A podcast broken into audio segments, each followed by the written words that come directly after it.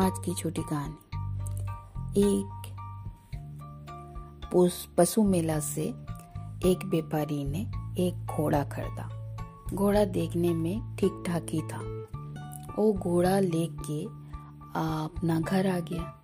घर आने के बाद व्यापारी ने अपने ए, काम करने वाले नौकर को बोला कि थोड़ा घोड़ा का साफ़ कर दो और उसका पैर में जो लगा हुआ है, उसको भी खोल के रख देना, साफ़ कर देना।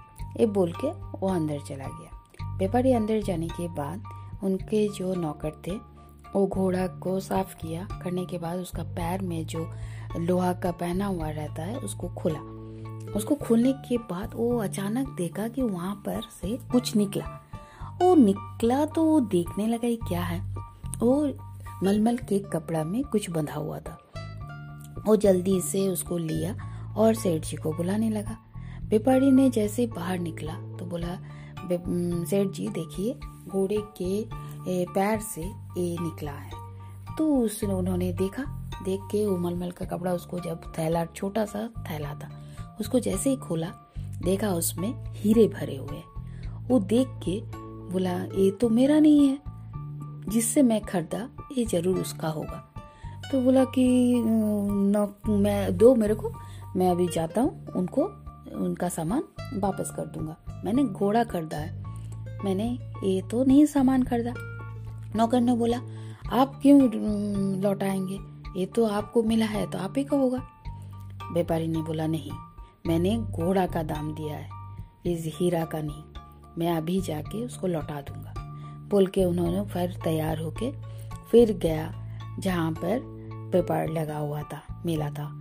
और जाके वो आदमी को ढूंढ के उसका वो बोला भाई साहब, ये शायद आपका सामान है। मतलब क्या? तो बोला, इसका अंदर से ये वाला निकला। तो बोला, अरे, ये तो मेरा ही था। मैं बहुत दिन पहले घोड़ा का पैर में कुर में रख दिया था और मैं भूल ही गया था। तो बोला कि, आप मुझे लौटा दी, धन्यवाद। तो बोला कि हाँ आप ले लीजिए। तो उन्हें उन्हें खोल के देखा, देख के, देखा कि अरे, ये तो इसमें से आप ले लीजिए कुछ एक दो हीरा।